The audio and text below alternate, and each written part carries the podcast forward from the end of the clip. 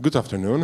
Uh, the last panel discussion of, uh, of our uh, today's conference. My name is Marek Tejchman. I'm Deputy Editor-in-Chief of Dziennik Gazeta Prawna, Polish legal and business daily news. Um, in a way, we have a challenging task ahead of us as we are supposed to wrap up very interesting discussions that uh, uh, happened uh, previously and add something new, which is going to be tough job as there was a lot of interesting things being said.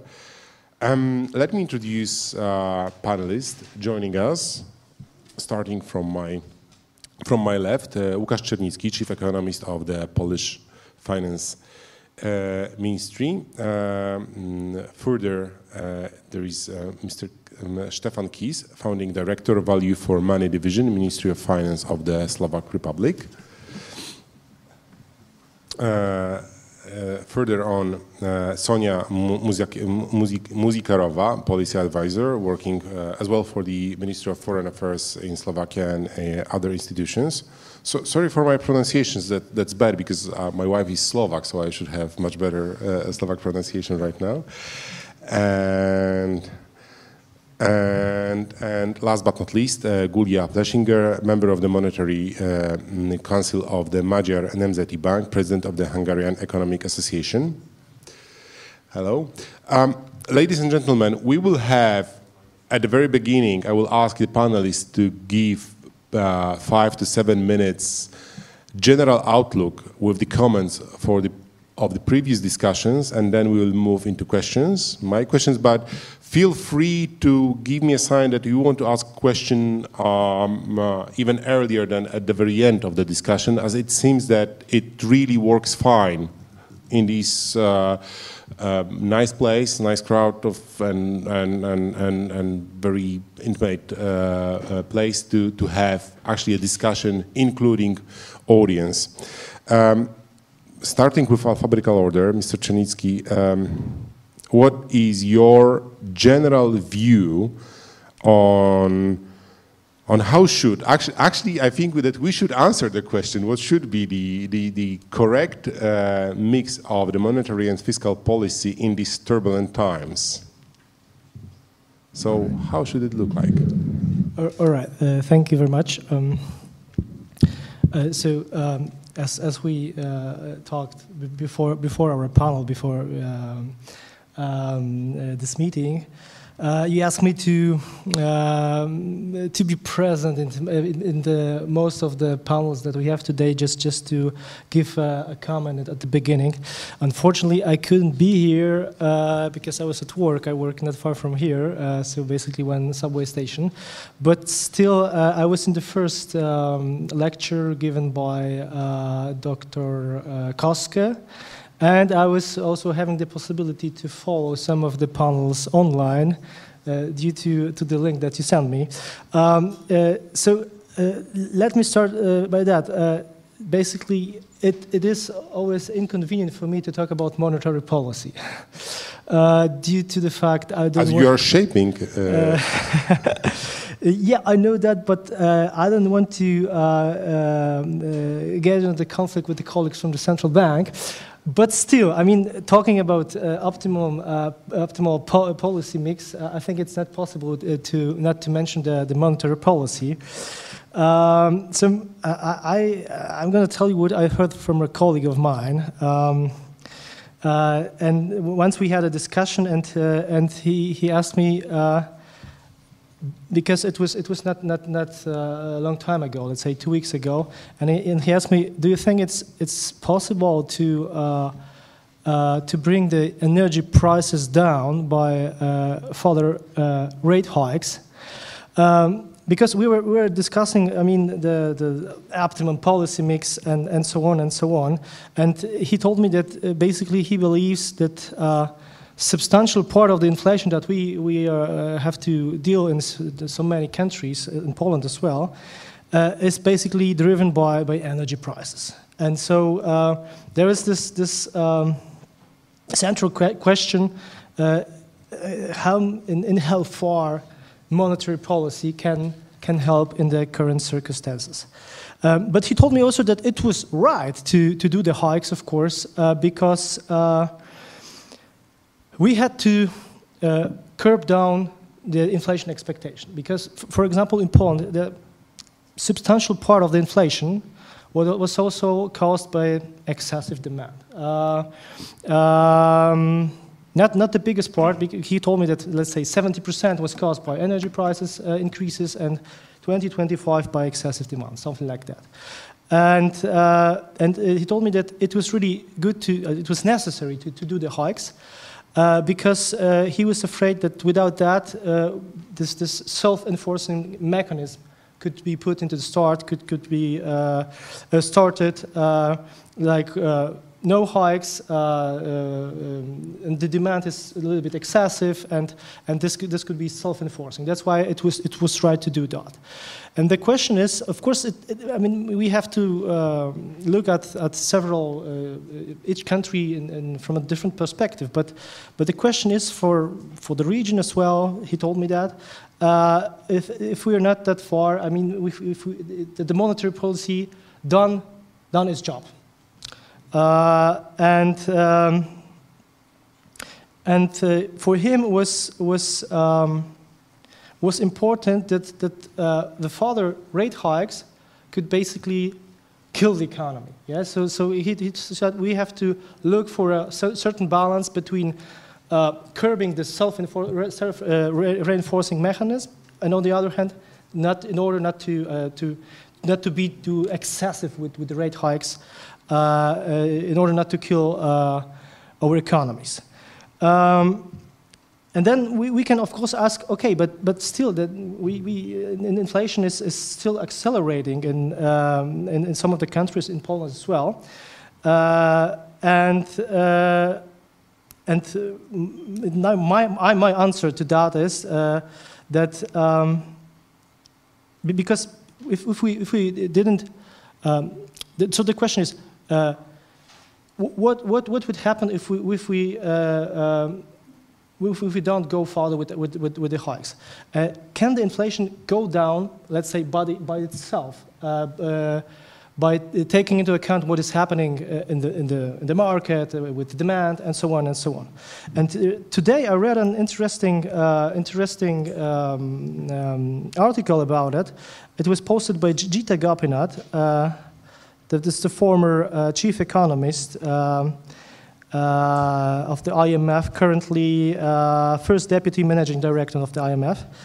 And, uh, and the, the, she, she, posted it with, with, with, with the following uh, description. Top questions. What are the risks of the wage price spiral? IMF research uh, shows that similar past episode of high inflation, so, so inflation come down without the wage price spiral. so this is, this is, this is I think, very important uh, if we talk about what, can, what will happen then if we, central banks, for example, in our area, uh, in CE countries, will stop, uh, will stop with, with rate hikes. Uh, and uh, maybe this, this is the answer. Maybe, maybe this is the answer. I, I, my thinking about it is maybe we, the, the monetary policy has, has done a job, and maybe we have to wait a little bit because of the lags in the monetary policy. Uh, and, uh, and maybe there is no such a force because looking at, at PMI, looking at, at the, the, sentiments of, of consumer, there's no such a force that will drive further the inflation, and we have to um, um, let it let it to, to, go down with, with, with some time in order not to kill the economy. Um, so, so your answer for the question about what should be the, the correct uh, mix uh, would be that it it should be patient mix. It should be patient answer. Uh, we have to take into account that it takes time for the monetary policy to, to, to really uh, be effective. Uh, and this is what, what the, the, colleague of mine said, and I, I think that maybe, maybe he's, he's right. Um, and uh, about the wage price spiral, because th this was also a, um, an issue which, which was discussed in the first panel. Uh, let me, let me uh, provide you here with, with some of, of figures. Um, so looking at the real wages in, in, in, in Euro, Eurozone, basically they are declining. Austria 4%, uh, Netherlands 6 as far as I remember. In Poland, they're stagnating. Uh, and we, at the Polish Ministry of Finance, we have, on the other hand, we have collected 80, 85% of the CAT revenues that we assume to collect in 2022. So this is, uh, this is uh, the, the, central question. Is this really a wage uh, price spiral? Or is this rather, driven, driven by the companies? Uh, so I think that, uh, that in the further case, because some, someone also uh, mentioned in the first, first panel that the wage share is declining as well, and it, it, has been declining over, over the years.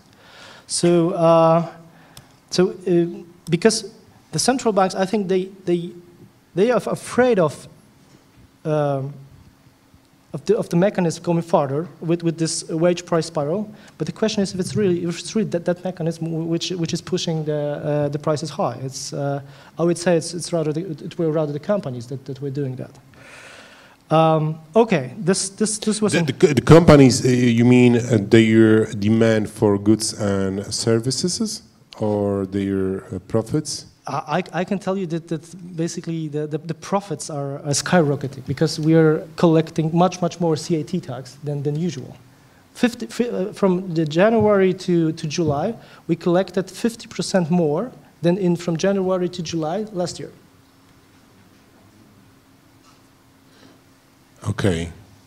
So, but that would mean that the, the, the rates are, in a way, an effective tool um, it's, it's, might it's, be ineffective. It might be, but it's the question if it's. Uh, uh, but then no, waiting because, because because the usual usual narration is we have to do the further hikes because of the wage price spiral. Yeah. And I'm asking myself is if it's really is the, it the, really, the, really wage happening? price spiral. Yeah. Okay. And then on the other hand, when, when it's really the profit price spiral, have the monetary uh, monetary policy not done its job? Because uh, is it possible to push further the profits while, while the demand, while the consumer sentiment is, is declining.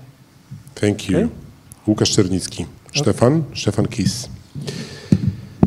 Yes, um, thank you very much. Uh, um, yeah, and, uh, thank you for inviting me. I'm, I'm glad to be here. Um, rather than uh, an, attempt to, to uh, summarize or wrap up the, uh, the issues that were uh, talked about, I would like to provide uh, some uh, complement to the, to the debate we've had earlier today.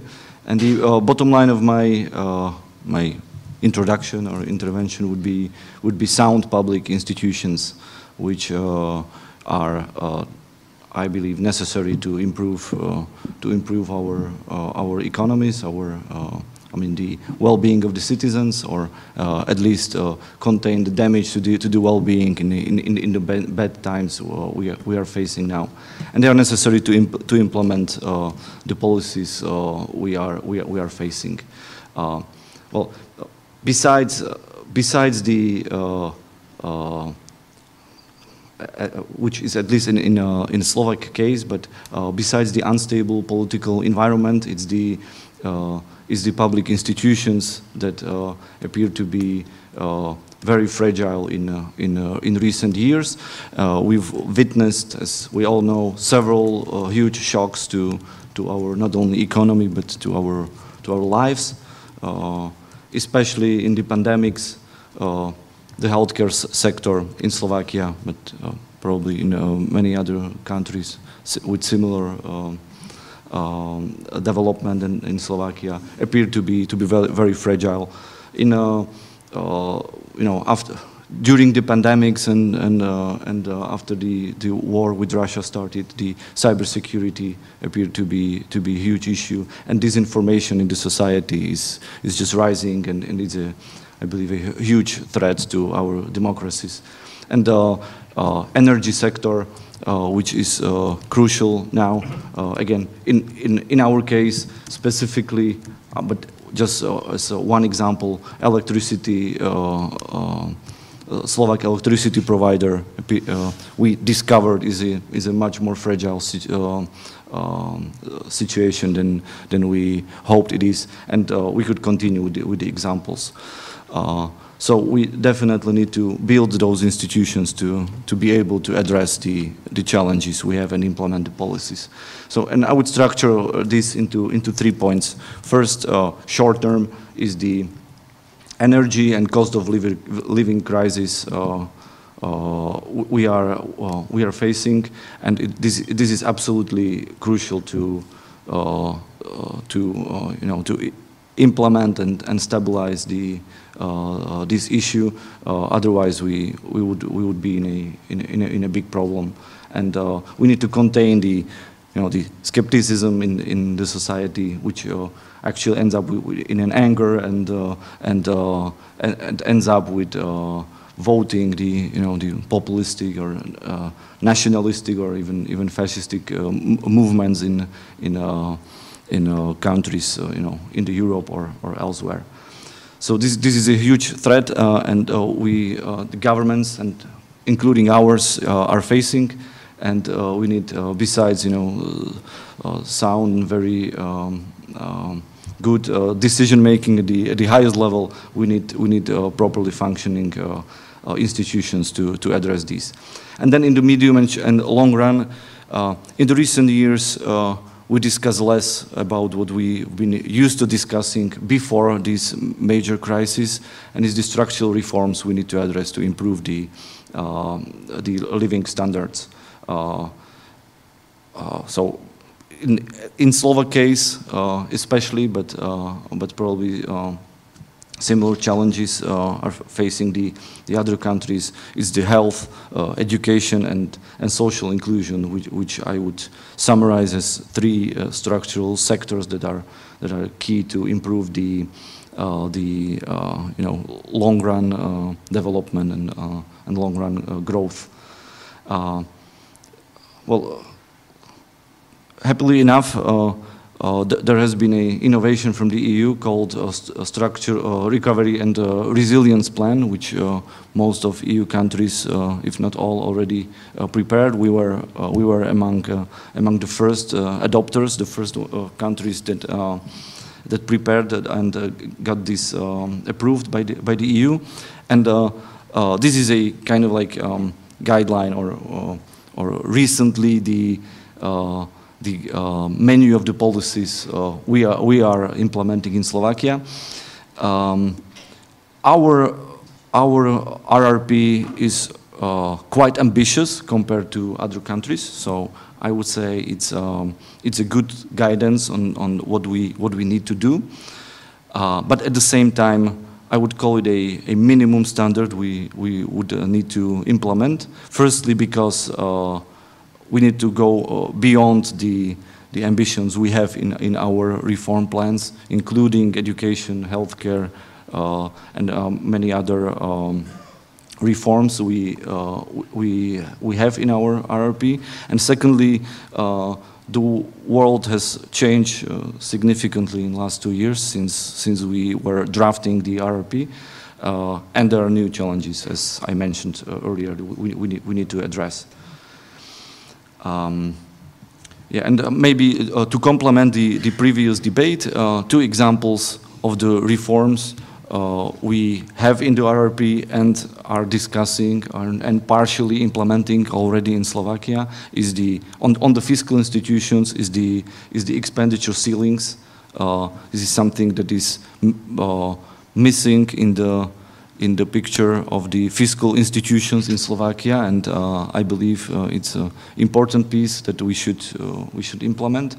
And on the other front uh, is the uh, pension reform, which, uh, as it was mentioned by by my friends in earlier panels in Slovakia, is the long-term sustainability is especially bad, and the S2 indicator we are among the lowest, or maybe I, I, think top three lowest sustainability in, in the EU.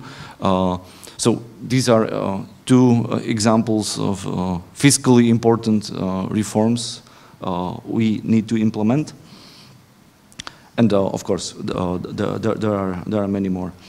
And third point, third point, if I, if I may, this is a little bit of my in, introduction here, is that um, uh, example of a institution that we uh, established six years ago and uh, and um, uh, well, I'm the I'm the head of the uh, called uh, so-called value for money division, which is a unit at the Ministry of Finance, kind of internal think tank or analytical unit that that is in charge of of uh, uh, two things that also complement this fiscal picture. First is that we do the uh, investment, the assessment of the investment proposals.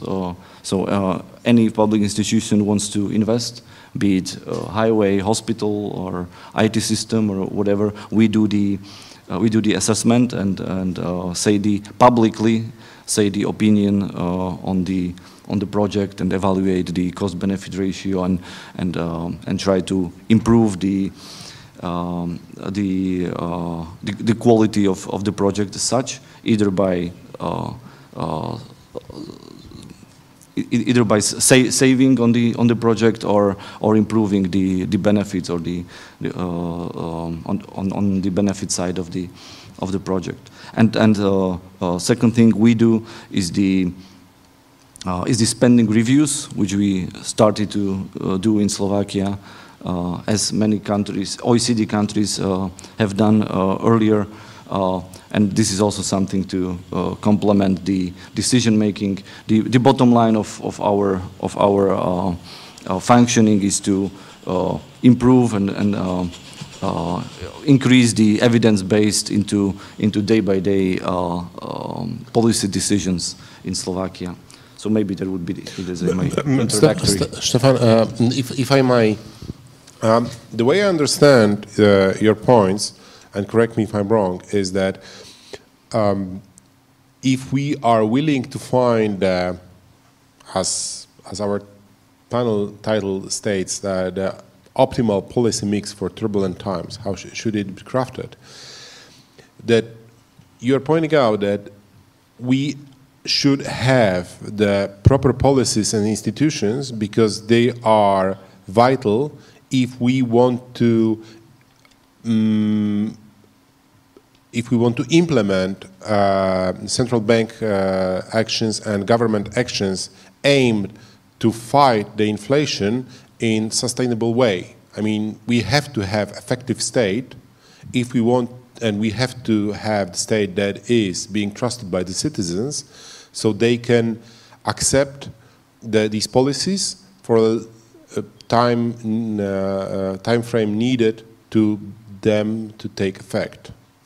Well, yeah, it could be summarized like that. But the point is that beyond the macroeconomic and, and monetary uh, policies we discussed earlier today, there are a whole bunch of those and, and other institutions that need to work better uh, in order to, to achieve long run uh, but, but, but, but, then, you know, but then the, the question is, uh, you know, like the, the fighting higher inflation sometimes, well, usually means, and this is something that we heard during the day, is that it means spending less, having, you know, like going through tougher times. Mm -hmm.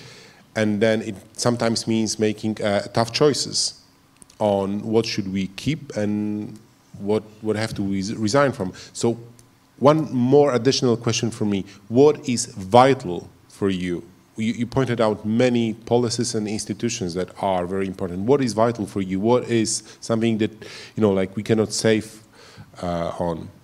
Um, my intervention is not the direct answer to the to the uh, short short-term problem. Mm -hmm. Hopefully, the inflation more general point of on, on how the how the state should work in order to to address any kind of issue. Mm -hmm. And yes, this is in inflation recently, uh, but uh, anyhow, uh, these shocks we've had in the last two years were huge, and there is a for me quite strong case for re-evaluation of the of the let me call it public public envelope as uh, uh, as, as such of, on the public spending and, uh, envelope.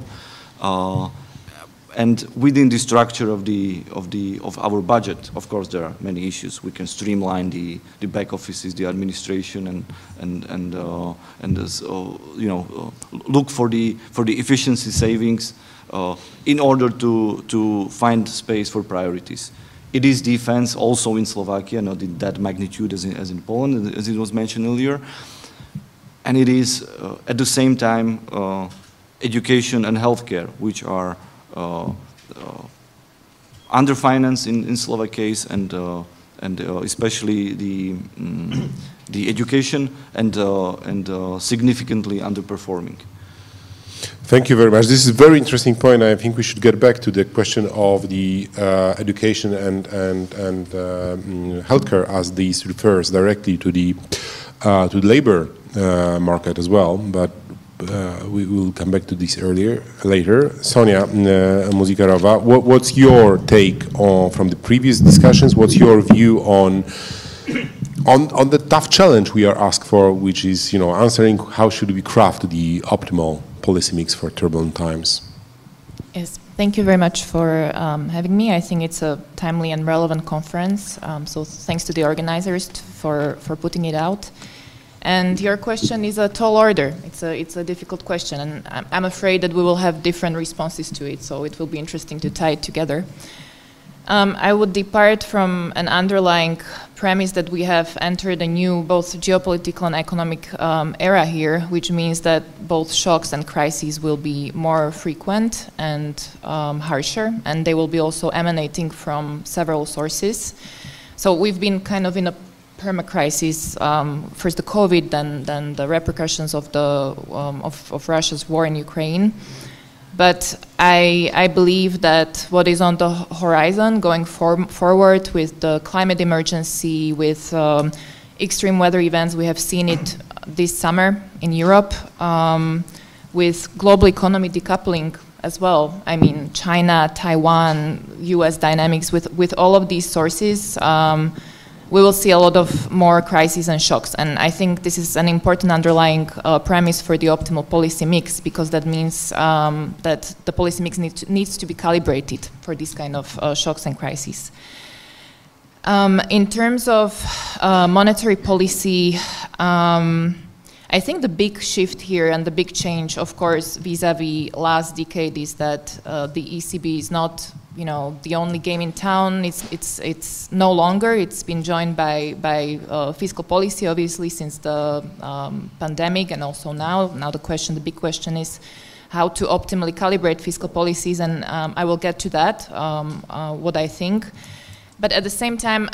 I think since this summer we are seeing also um, kind of a shift of um, uh, of ECB's policy making um, when it when it rolled out the transmission uh, protection um, instrument, and I think it will be tapping into its uh, secondary mandate of, of supporting the bloc's general economic policy. So, not just the primary mandate of price stability, but also the secondary ma mandate. And I do you think that TPI, this instrument, will be activated soon unlike the uh, outright monetary transactions in the past during the Draghi era, which is a kind of a similar instrument with kind of a similar point, but it's never been activated because of the strict um, conditionality attached to it.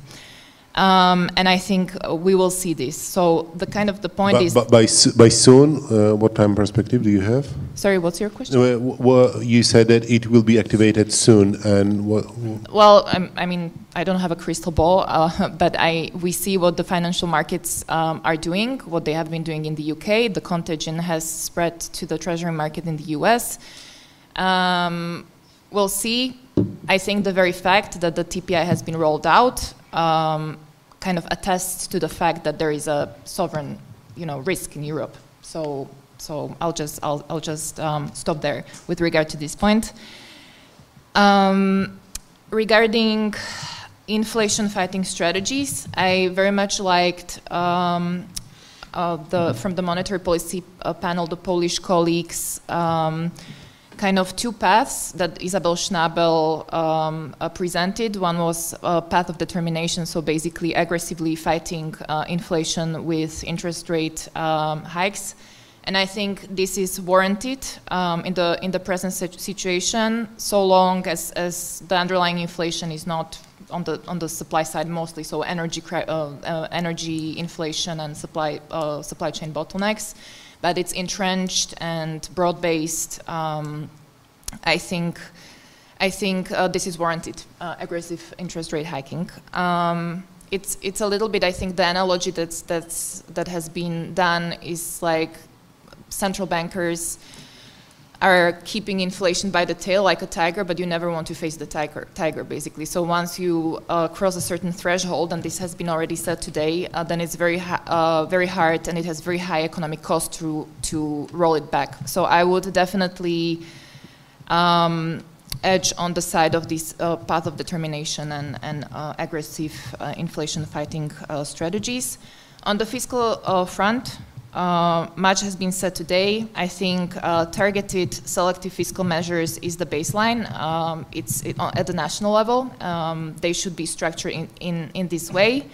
But it has also been said today um, that politicians don't like these policies and uh, people don't like these policies. They prefer the, the kind of indiscriminate blanket support, the, the price caps and these kind of things that are very costly from the fiscal uh, fiscal standpoint. So the, the big question I think is how do we roll out the targeted support and at the same time sell this to to people? I think this is the question, and um, I think a partial answer to that is that policy support, effective targeted fiscal policy support, should be accompanied with communication campaigns because if politicians and policymakers fail to explain why they are doing what they are doing and what they are trying to solve, um, then someone else with an agenda will do that for them on Facebook with disinformation um, and so on. So uh, I think public, public communication campaigns are key.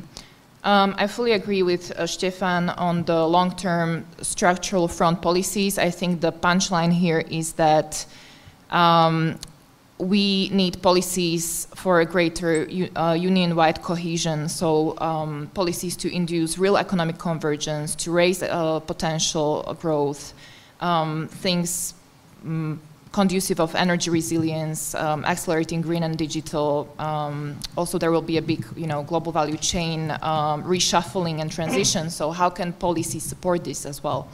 Is the question. So, this is this is very important, and I know that we have a lot of imminent crises at hand today, but we need to pay attention to this today because if we, we see this with the energy crisis, actually, we have squandered a decade of low interest rates in the past decade where we should have done the energy transition and we haven't, and now it's biting us in the back end.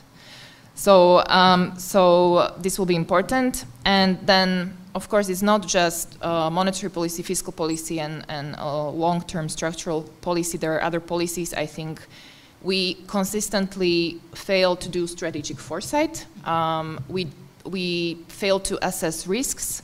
I think the case in point is the is the pandemic. Um, it's it's not such a black swan event. Pandemics have been happening throughout the history and um, epidemiologists and scientists have been warning one is coming soon, and yet we were completely unprepared.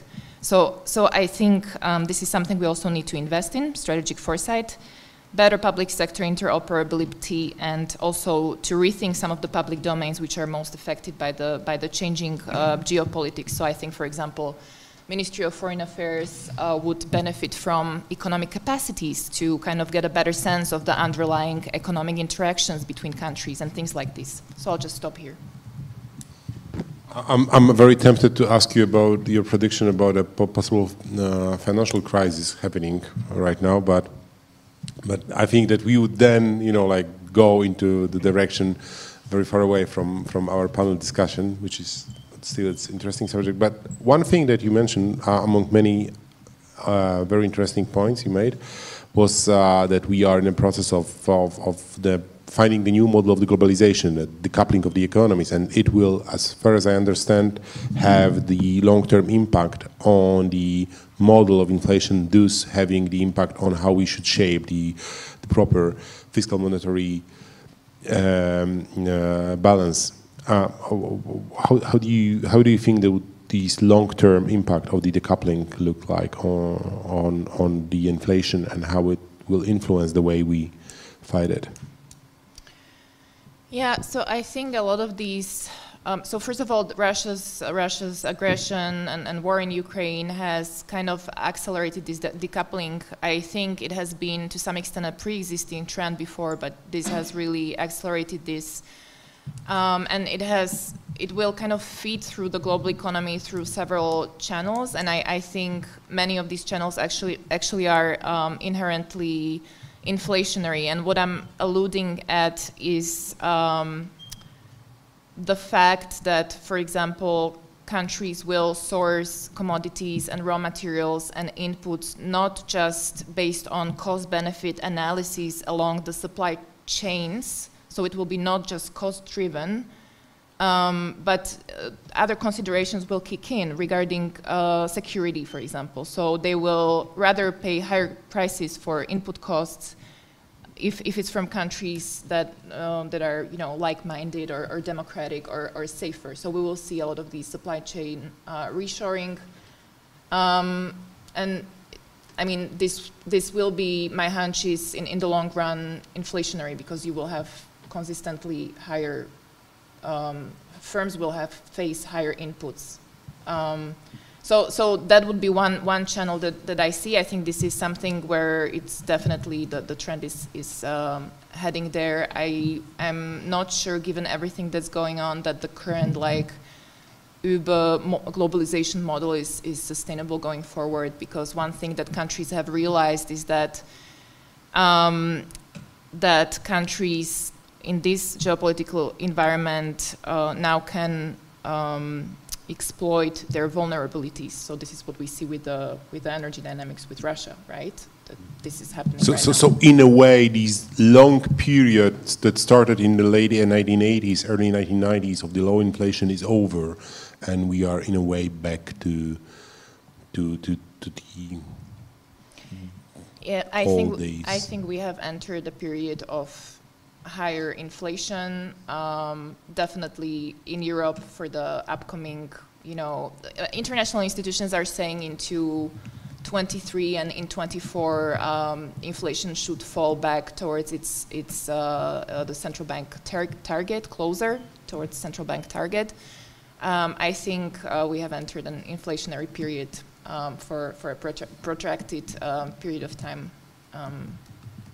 This is very, very interesting. Uh, I, German uh, economy minister, uh, Mr. Habeck, recently said that uh, um, not only ties with, with Russian economy, the German economy ties with Russian economy should be limited, but as well with the Chinese economy, as uh, as the low labor cost that uh, the German economy was enjoying by investing in China was actually complemented by the higher price that is being paid for being dependent on the authoritarian uh, economy.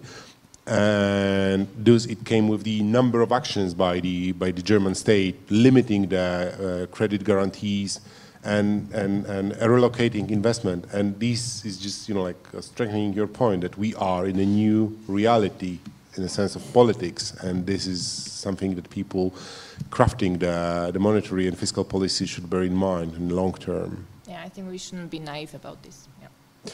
Thank you. Thank you very much. Um, it's always, uh, I know, be a tough job to be the last person in the panel giving the opening remarks, as a lot of things have been said, but that's the case of the whole conference. A lot of things have been said, a lot of interesting things have been said. And what, what are your take on what was most important uh, today? Well, my first takeaway is that um, to formulate an optimal policy mix, uh, one has to learn from the from the previous crises and from the previous uh, practices and solutions.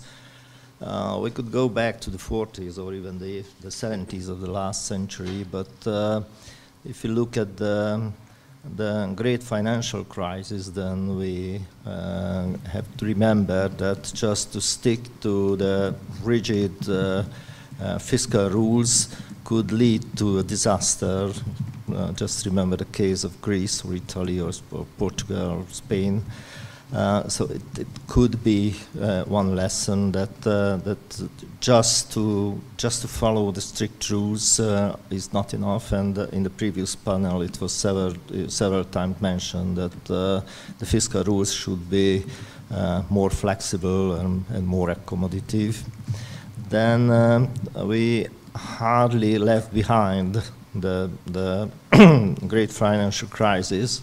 We have dropped into the into the pandemic, which started with a with a supply shock uh, that uh, needed some uh, or mainly needed mainly uh, a fiscal response, uh, but also also some monetary support was needed to, to provide enough uh, fiscal space to uh, to do these job protection schemes and uh, and uh, and so so forth so forth and and um, health uh, support and and so on and so forth.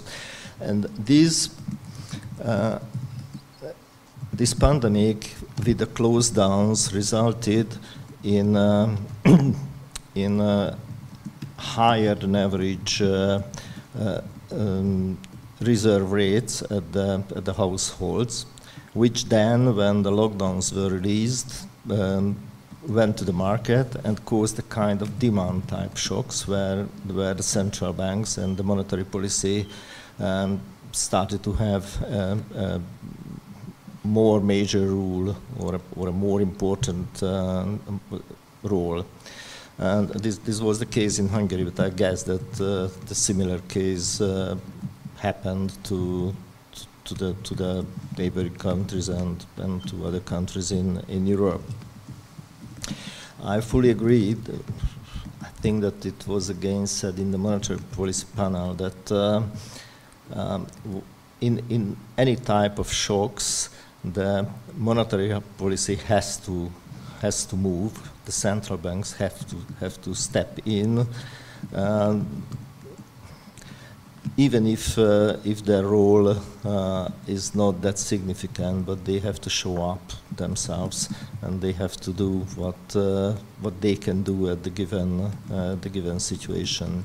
In Hungary, at the end of the of the pandemic, so we just realized that uh, um, because of this extra liquidity which arrived to the market uh, as a consequence of the, of the financial and, and monetary loosening, uh, would result in some uh, form of inflation. So we started to prepare for, for some inflation and we also started to prepare for, uh, for some fiscal consolidation.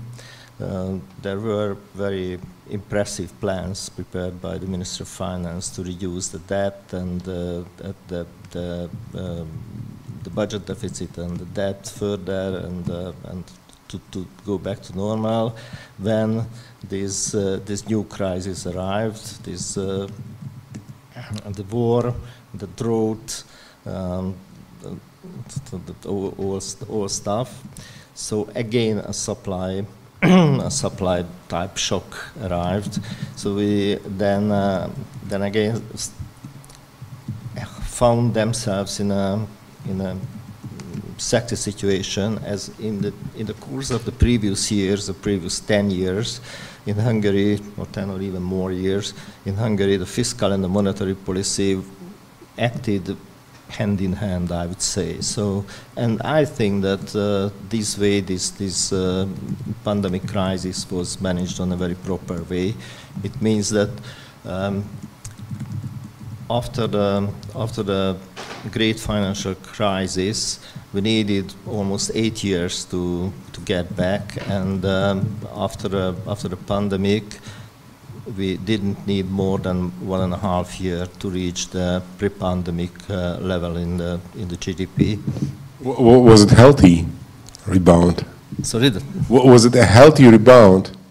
Healthy. Healthy was it? Was it the was it the yeah, sign of health of the economy? That was that was really it was it was the consequence of of a real optimal cooperation between the two the two entities. Uh, right now, we kind of um, try to find the right balance uh, between the fiscal measures and the monetary policy measures. As uh, on the field of the monetary policy, uh, we think that we, we have to tighten because of the high inflation.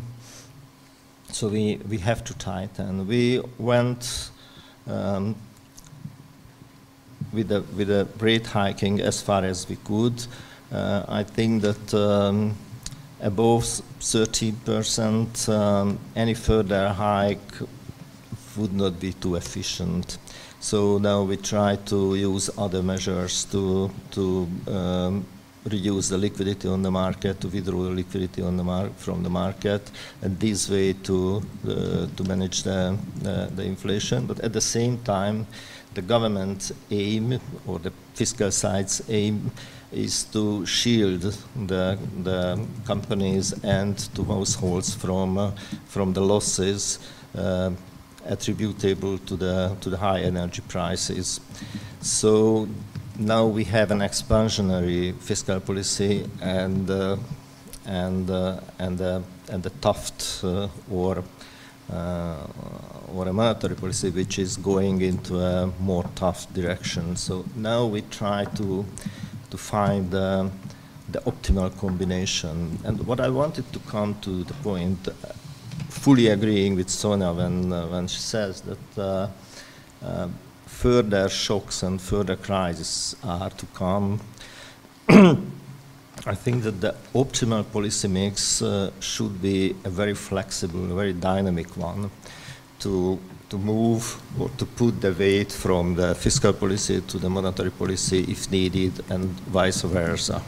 So there But it, it basically means that we should reshape the way that the structure of the relation between central banks and, uh, and, and, and governments is, is built. or or uh, have to make them more understand each other's arguments and uh, and to to learn how to how to cooperate and how to find or how to understand the interest of the of the other party.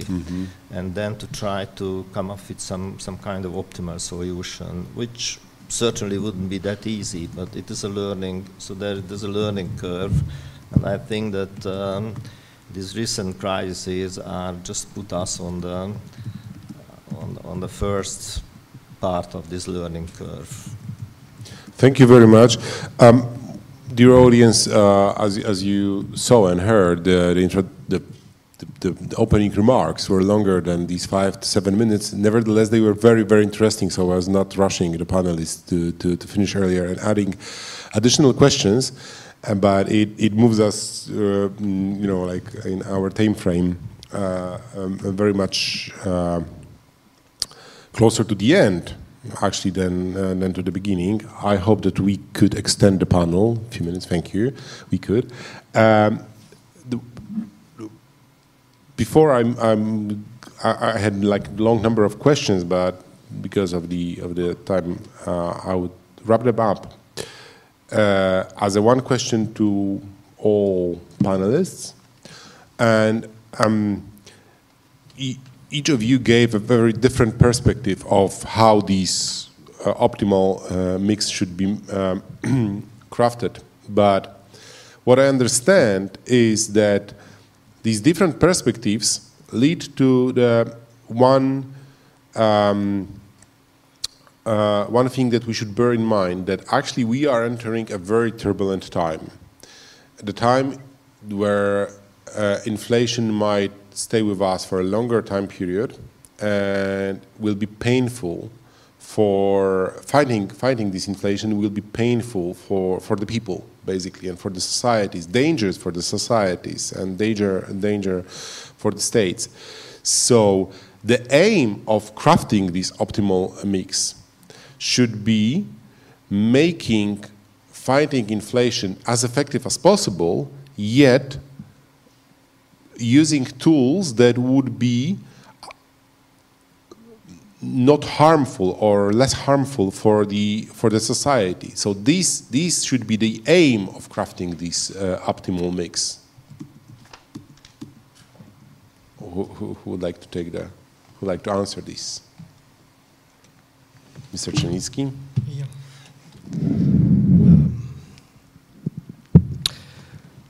Because I, didn't finish uh, that what I wanted to say, so, so I will try to uh, also move uh, forward with, with my thoughts, but also answering your question. Uh, I, I, I don't think that it is really so that we should say that our aim is, that the first aim is, is really uh, combating inflation. Uh, as I previously said, we, the monetary policy uh, has its, its, its, job to do, and uh, it's doing its job. And we see the rate hikes. Uh, some of the countries are uh, at the end of a cycle. Some some are catching up, and so on. Uh, but uh, and of course, I mean, in a, a long-term higher inflation is always detrimental for, for, for, for, the for, for the growth. But nevertheless, the question is how far the, the, monetary policy we can deal with that. And uh, I see that we the, the, the, main task in front of us is to uh, combat inflation, but at the same time, uh, we have to think that uh, we have to um, provide a soft landing, as, as soft as possible, for households and companies it is important of, because of two things. The first thing is that uh, it is essential for, for the future uh, growth. Yeah? So we have everyone ex expecting 2023, it's going to be a tough year, and so on and so on. And, and then what then? Yeah? So we, we want to see the uh, economic rebound after, after hopefully energy crisis is, is, is gone in 2023 or, or 2024. And the second thing is that th this is the geopolitical context. This is the geo geopolitical context. Yeah, if we allow um, the real wages, not only of, of, from, from, the, from the poorest class, I mean from, from low earners, but also from, from the middle class, to uh, uh, go down to too much, if it's, it's questionable if there is still support for, for the policy that, that we are, uh, um, that the Europe, United States, uh, and all the countries are, are, are having currently towards Russia. Yeah, so it's it's really essential. Uh, the, the, soft landing is really essential for for uh, for the growth and and for um, for the um, for the support of, of the policies that that we are currently conducting. Uh, and uh, in conjunction to that, to that, I would say uh, because, uh, as I said, I was only in the lecture of the of the of the Dr. Koska, and she said something like that that we and I think this is what, what you said, Sona, that we need really well targeted uh, um, fiscal measures. I would say they should be targeted, not really well, but targeted. They, they should be uh, rather bold because, as I said, we, we have to include not only the, the low earners, but also, in, also the, the, the middle class. This is, this, of course, this is, also the question of, of, the, of the politics. Yeah, I mean, if uh, and this is what, what we are we are seeing. Yeah, we we see in that that the, fiscal measures conducted by um, uh, provide, uh, in, introduced by, by Germany and so on. They're rather bold. Right? The, uh, Germany is, is going to spend 5% of the GDP to help companies and, and, and, uh, and uh, households. So, and, and, I think this is, this is uh, also important. So we, we, can't, we can't afford a hard landing in the current geopolit geopolitical circumstances. Yeah, well, what the question is whether we can afford not having a hard landing, uh, you know, if the energy crisis is going to stay with us. If you know, because the, uh, a lot of people are saying it's it, it's it's going to stay with us because fundamentally it's a supply crisis. We don't have enough resources, we don't have enough uh, materials, and we don't have enough energy. Then my answer is, so the, the, the fiscal policy should make the uh, inevitable increases incremental. Yeah, not that fast. Yeah, so, so I mean, none of the uh, political system can deal with, with uh, real wages declining by 20, 30 percent. It's, it's, uh, it will be done, and also it will be uh, an issue for, uh, for our policy towards Russia. Thank you. Uh, anyone else answering the, the question about the aim? Mr. Stefan? No, I, I don't have a, a complex answer, uh, and, uh, but uh, maybe I, I, would just uh, reiterate two, two things, and some, well, they were, they were mentioned before. First, uh, what we need to do quickly is EU solution, ideally, on the, on the high energy prices there are there are uh, large windfall profits on one hand elsewhere in the markets in the whole EU. We can collect. I think it's a legitimate uh, tool uh, and redistribute towards uh, most uh, most vulnerable. Uh, second point, it was mentioned in um, in previous panel. Governments, especially in the pandemic, were quite keen to to to distribute helicopter money. I mean, uh, for uh, some some amount of, of money for, for every citizen, uh, which I would call inefficient. We, we, we need to redistribute more than in uh, um, in uh, good times, but we have to do it uh, in very very effective and, and with addre addressed measures in order not to not to um, our um, uh, public finance uh, not to explode. Um, and there is more on the macroeconomic and, and uh, monetary fora which was discussed. I, I don't feel you know, competent to summarize or, or you know, repeat what was said before. Thank you. Sanja, uh, one additional question as well to you. How, which, um, uh, you, you, mentioned, uh, and Łukasz pointed out as well, targeted uh, policies, the fiscal policies, uh, which of them you find most effective? How, how we should shape them?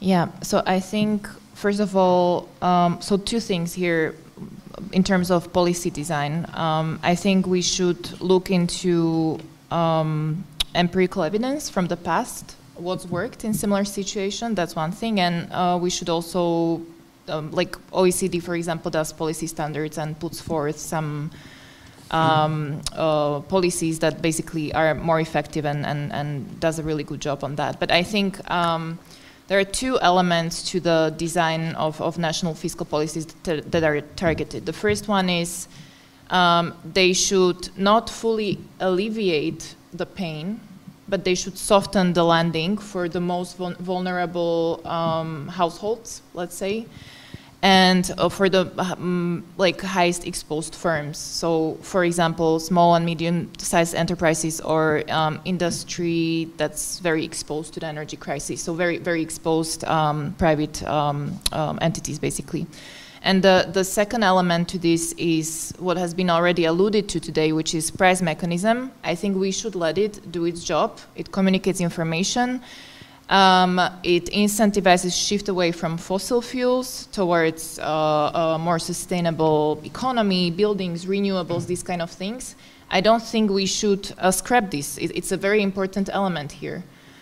Um, and as for an example, I mean, to my second point, for example, Germany or Spain have from what I have registered, rolled out some um, schemes uh, like for free public transport or, or trains or, or, or these kind of things. I mean, these are pretty simple things, but they, you know, the they are effective. The the point is, and I think yeah, they have seen the countries have registered uh, uh, basically reduced demand for fossil fuels, which is the the point here, right? Which is what we're so so these two things should be combined, um, softening the landing for the most exposed, but also um, kind of incentivizing this permanent shift in consumer behavior. That you know, it's a gradual process. And, and, and this is this is a tricky thing because uh, if you want to make people, you know, like save energy, you you don't really want to push the price uh, that much down. Yet you want to protect the the, the ones that are in danger of the uh, energy poverty. So like this is just one example, but it, it is very tricky to do it um, right. Yes, yes, but we know that um, for the like for the because what what it concerns right now with the energy and fuel and food, these kind of things, these are the essentials in the basket, and we know that in the um, in the budget of low-income households, these essentials make up a larger proportion of their budget compared to higher-income households, right? So those are the ones that we want to soften and, sh and shield, whereas the, the higher-income households can actually cushion this, they can withstand mm -hmm. this, and then, then this, of course, gets us to the um, whole debate on how much these packages cost and the fiscal positions of countries. And, and this is exactly why I want to do this, why I want to just do the essential, the most necessary thing, because you don't want to, we're not in the COVID era when these blanket, um, non-discriminate packages were being rolled out. They were very costly. You don't want to do that under current circumstances. And we, we cannot right? afford it. Yeah, we well. cannot afford it. Yeah. Okay, thank you. Gyula? I think that uh, you brilliantly defined uh, um, the aims of a, or a goal of, uh, of an optimal policy mix. So um, I think that uh, from, from the monetary policy side, one has to, has to keep in mind that uh, the primary goal of the monetary policy is the price stability, or the, the primary responsibility of the monetary policy is the price stability. It doesn't necessarily mean that uh, in the present situation, uh, the rate hikes and uh, withdrawal of the liquidity are the only, only tools in the hands of the central bank. At the same time, it has to keep an eye on the economy as well. And uh, uh, they also could start, despite the fact that, that the, the basic stance is a tightening, despite the fact they could start some targeted projects some to, to finance some some green uh, green developments or um, green housing programs and so on and so forth. So um, it, the situation could allow the central banks also to to somehow help uh, as kind of soft landing and um, uh, a kind of shifting from uh, from the present um, economic structure to to a greener, to a more efficient and uh, and and a more um, uh, a more efficient um, uh, one. Whereas on the on the fiscal side, it is on one hand it's it's necessary to shield um, some parts of the of the society and uh, and the corporate sector, as Son said. Um, but it could happen on account of the of the higher income or the richer companies and higher income uh, higher income um, households and uh, we, we shouldn't uh, forget about the possibility of increasing the productivity in the whole economy. So, so the, the, the, fiscal policy has a, has a crucial role in changing the economy to a much more efficient and a much more product, productive um, direction. And I think that if, if both sides could do their lessons, then, uh, then um, um, that kind of optimal, uh, optimal policy mix uh, you were talking about could arrive. Thank you. Uh, are there any questions from the audience? Mr. Waleski, yes.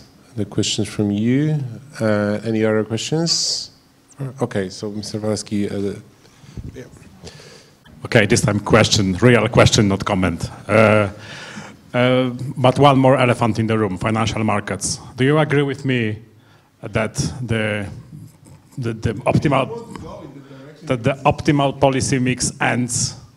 So there are some limits of the, for the optimal policy mix for soft landing, and the limits are we want to have our interest rate swaps curve more or less where we want it to be, so not indicating for high ex inflation expectation of the market we want our, uh, our government debt bonds to be not much far away from interest rate swaps curve. So it means our risk premium is not too much. And we want our exchange rate to be on safe level. And I'm looking at this uh, while looking at the Polish exchange, exchange rate today, which is 1.5% uh, lower than, uh, worse, weaker than yesterday. Thank you. Well, it, it was a comment. it, was, it, was, it was a comment, but uh, the, the, the uh, well, in, a, in a way, you know, like if the financial crisis happens, then, you know, like, I mean, um, still the the aims of the uh, of the policy would be the same, yeah, in a, in a way. Sorry, the limits for the soft landing, soft landish monetary mm -hmm. policy mix is on financial markets. I didn't say anything about the price. Okay, sorry, sorry. I asked you if you agree with that. Uh, I agree with you. but, but uh, so, uh, so my opinion that we should do uh, uh, everything what, what is possible. Yeah. So the, the, of, of course the, it's the same with, with monetary monetary policy. So we we, we also follow the. The, the bigger bigger brother or bigger brothers uh, so uh, but let, let me let me use your question to, to, to, to add something something else because uh, there is there is a lot a lot to do. Uh, I see uh, looking into the future. I, I see I see um, at least three three big transformation uh, at least in uh, in in, uh, in, front of, of Poland. Uh, the first one is, is the, the first two you, you probably know: green and energy tra transformation, digital transformation. But the third one is, is, the military military transformation. And Dr. Koska said in, in her lecture that we should avoid fiscal stimulus. I think that we are not at the, at the, at the, at the moment that we are talking about fiscal st stimulus, that we are more at the moment uh, uh, thinking what, what, what, we should finance first and uh, how, to, how to get the money. And that's why I, I fully agree with you. Yes, we, so our capacity is limited, but we have uh, a, lot of, uh, a lot of measures that has to be financed. Maybe I would just add a comment on the global dynamic of the monetary tightening that we see currently in the global economy, because I think this is quite unprecedented. Um, it's in a way uh, synchronized in the direction that it's going, but it's not very um, coordinated. And with the lag that we usually see with interest rate hikes, I, I wonder whether the, the net effect, whether basically global economy will not break by much more than we wish as a, as a result of that. Um, and this maybe gets me to, to the exchange rate dynamics. I mean, the Fed is leading the charge here and will continue probably hiking, um, is way ahead the ECB. So, I mean, through the capital channel, basically, um, dollar will be appreciating. So, in relative terms, the other currencies will be depreciating, which will be adding to inflationary pressure. So, it almost feels like there is this shifting, like, inflation burden going on a little bit uh, of this dynamic. So, I mean, that with the Fed leading the charge in terms of uh, hikes, I think um, this, these dynamics, this will be something that um, especially small open economies will have to um, deal with with the FX markets. Thankfully, some of the uh, some of these economies have a lot of FX reserves, like the Czech Republic. I'm not sure how how how, how Hungary is doing um, on this, so they are okay positioned to continue intervening in FX markets. Uh, but but yeah, I mean there is there is this global aspect to it. Is my point. Any more questions from the audience? Okay, so so the, the, the question from me, uh, because we mentioned technology uh, at some point, how, how this is something that we cannot measure, but it is transforming the economy very, very fast. Uh, and how can we put it into uh, into perspective? How can we put it into the calculation of uh, how could we put it into this recipe of crafting the the, the proper uh, uh, policy mix. We, we talked about the fact that we should predict that pandemic will happen at some point. But at the same time, we have to bear in mind that the technology will change the economy very fast in the next 10 years. Is it possible to, to put it into, into the, the craft, or should we ignore it and just do the the, the, the job that we have right now. Me? Yes. yeah, uh, so I'm thinking about one aspect, uh, uh, avoiding tax evasion due to technology. Because uh, we have, uh, as, as I said previously, we have uh, a lot of issues that has to be financed, and one of the the possibility, one of the possibilities is to to find additional revenues, and this, this is what, what, we basically did in Poland. So uh, in uh, 2015, uh, our tax revenues to, to, to, GDP were at the level of 20%. Last year, they were at the level of 23.6%. Uh, uh, so, and I think, and I believe that it happened mainly due to the technology that, that was, was applied to um, the different measures provided by the, by the tax authority. This is the one thing that I'm currently thinking of. Maybe someone else. Sonia, Stefan, Gyula, any comments on that, on the technology? I don't know, just si- simple and short, the technology is always important, and we should make sure that we we uh, use it in the in the best uh, manner we can in every situation, including including pandemics. I mean, we we've we saw uh, several situations where where uh, you know uh, best technology available made made a difference.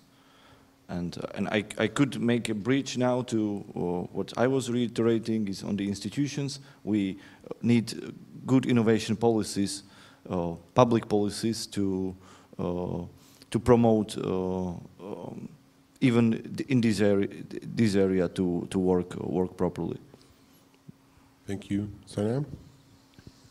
Um, yeah, just very quickly. So on the one hand, always when, when I hear a technology, like the first thing that pops in my head is productivity, and I think that's something that Europe needs um, in hand, but like basically measures and, and, and things that enhance uh, productivity.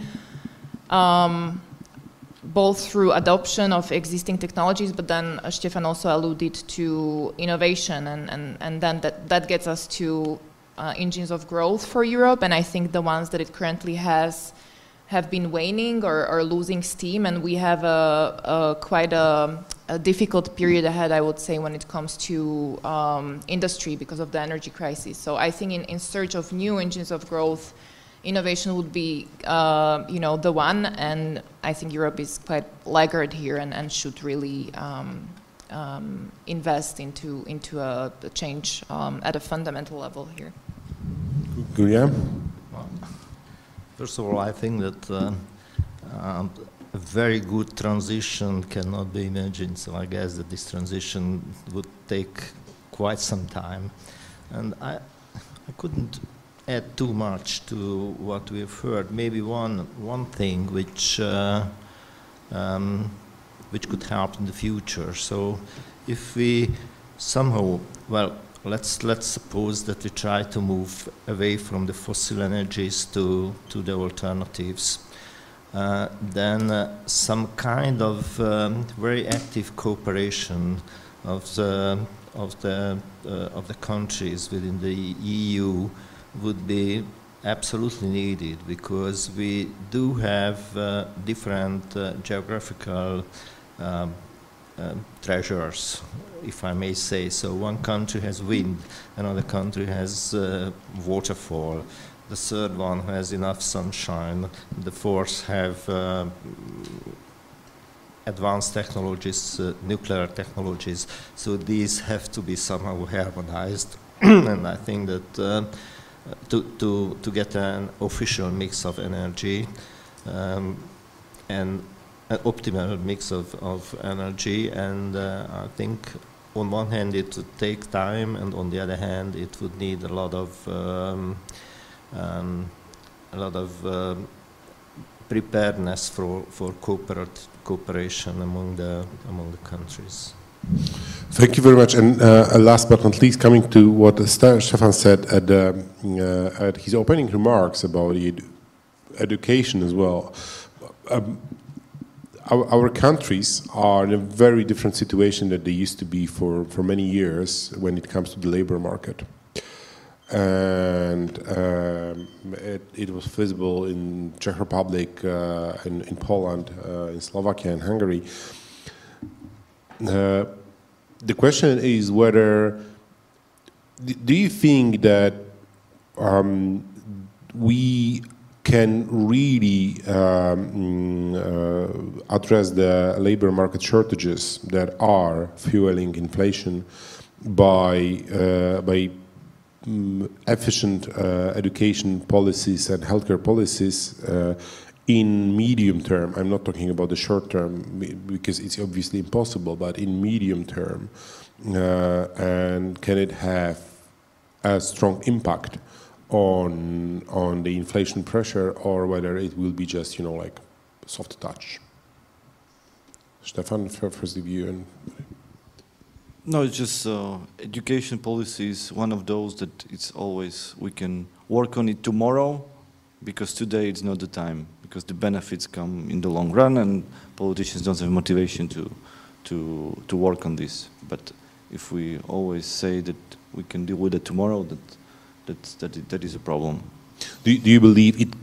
Uh, the question to the other panelists: Do you believe that it could have uh, a strong impact on the inflation pressure? Sonia, Gyula? Education Yes, education and healthcare policies as a way of addressing the labor market shortages. Um, I like that's not the obvious direct link in my mind, but I think I think it's a matter of everything. It's a matter of financial literacy. It's a matter of um, uh, telling disinformation source from a credible source on, on, on social media, and that then uh, spills over to democracy and how strong it is. And I think we are in, in need of democratic reform in the EU, big time. Um, and I think you know we can talk about optimal policy mix all we want, but if we have uh, politicians in place who are offering easy solutions, um, that are creating inflation pressure that that as well but uh, i mean basically you know we can we can have this intellectual exercise but what we really need out there is competent policymakers and politicians who will be able to put this together and to implement this. So i think education is absolutely key when it comes to this. Okay, thank you.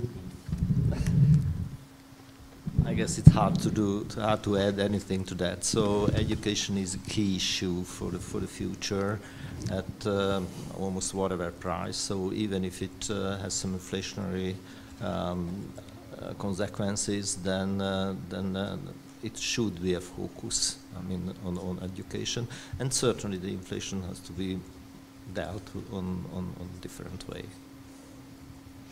Thank you very much. Uh, last word. Uh, I think that uh, I hope that eleva elevated inflation won't, won't stay with us for such a long period of time, because uh, changing uh, something in education. I mean, I'm not saying it's, it's not, not necessary. It's, it's, it's really important, but uh, I think that we we do think that inflation is going to to go down within a couple of years, and and the real fruits of, of uh, investing in education uh, you can collect after, let's say, 10 years, 20 years, or something like that. Yeah, so it's, uh, it's not a really uh, a measure to combat inflation, in my opinion. It's, uh, the, the, the time horizons are, are, are, really different. And you, you, you, you believe that the inflation will will be gone in, in short term? Not only me, I mean the financial markets too, yeah. okay. Uh, any more questions from the audience? Mateusz.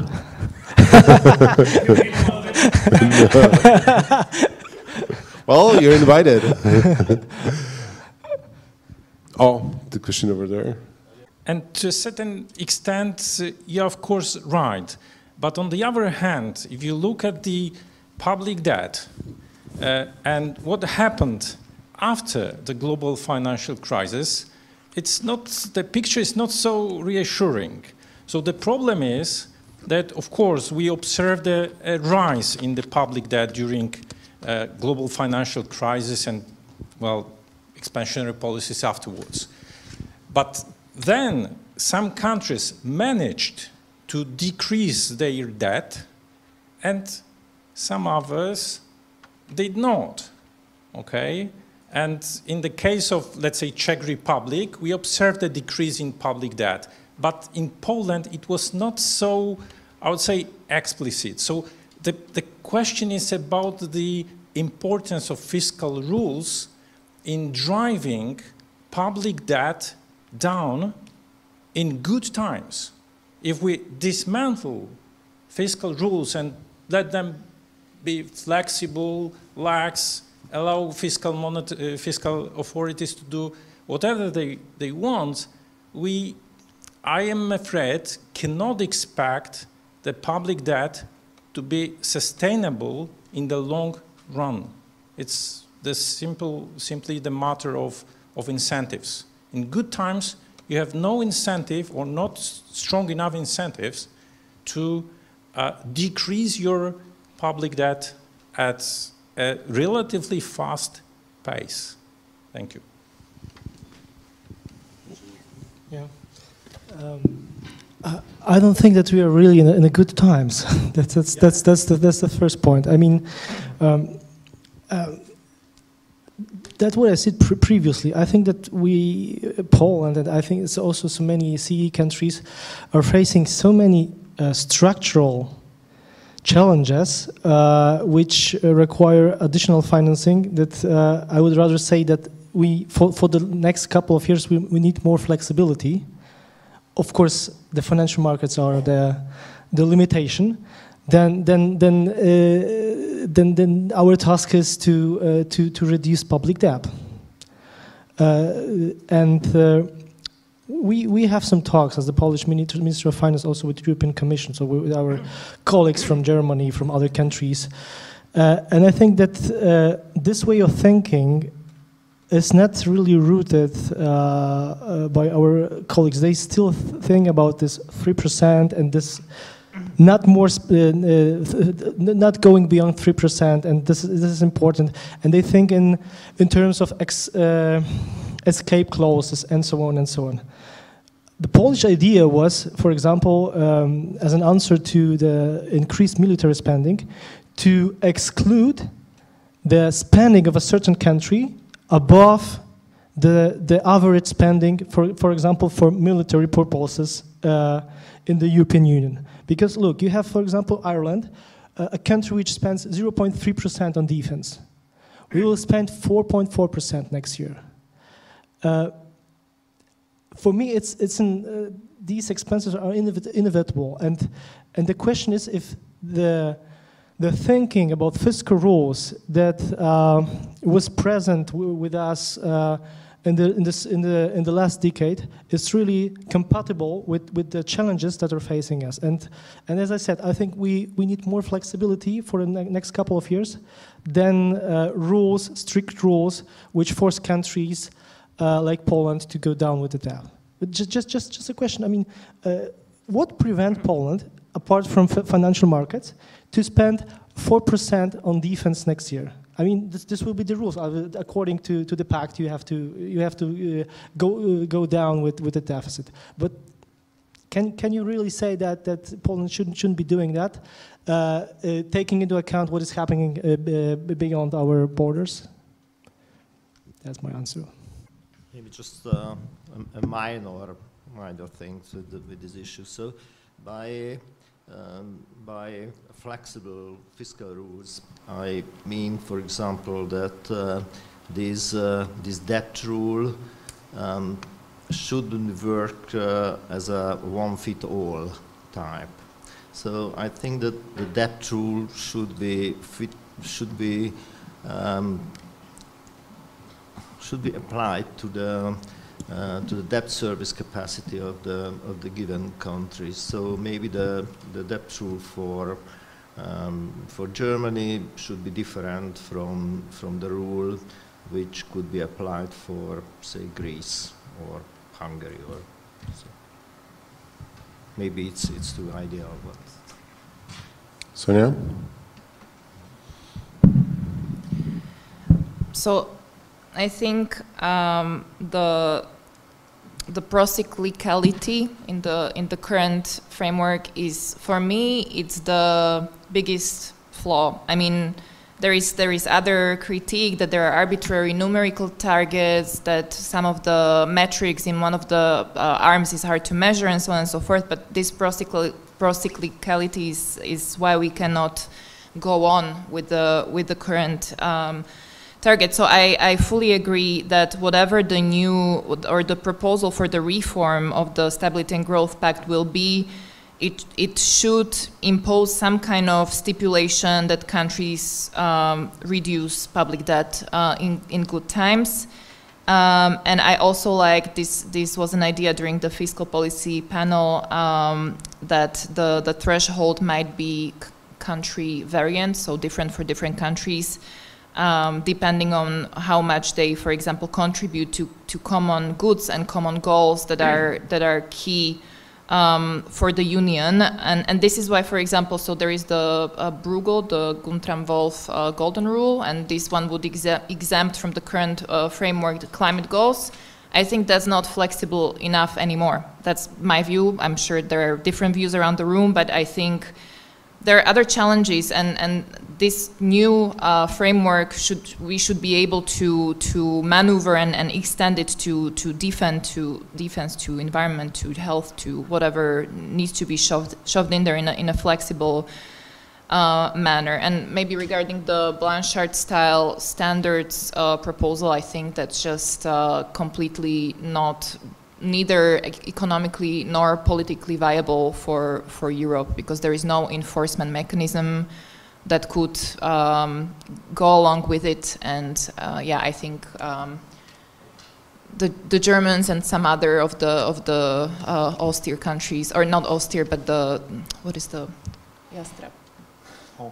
the of the hogs would never would never agree to that, um, and I'm I'm also not sure that it would be good economically. So I don't have the magic bullet, but I think the the counter uh, cyclicality and the different targets for different countries based on how they contribute to common goals and uh, their macroeconomic uh, conditions. Um, these should be the, the considerations. Thank you very much. Sonia Muzikarova, uh, Gyula Pleschinger, Stefan Kies, and Łukasz Czernicki. Thank you very much for your time.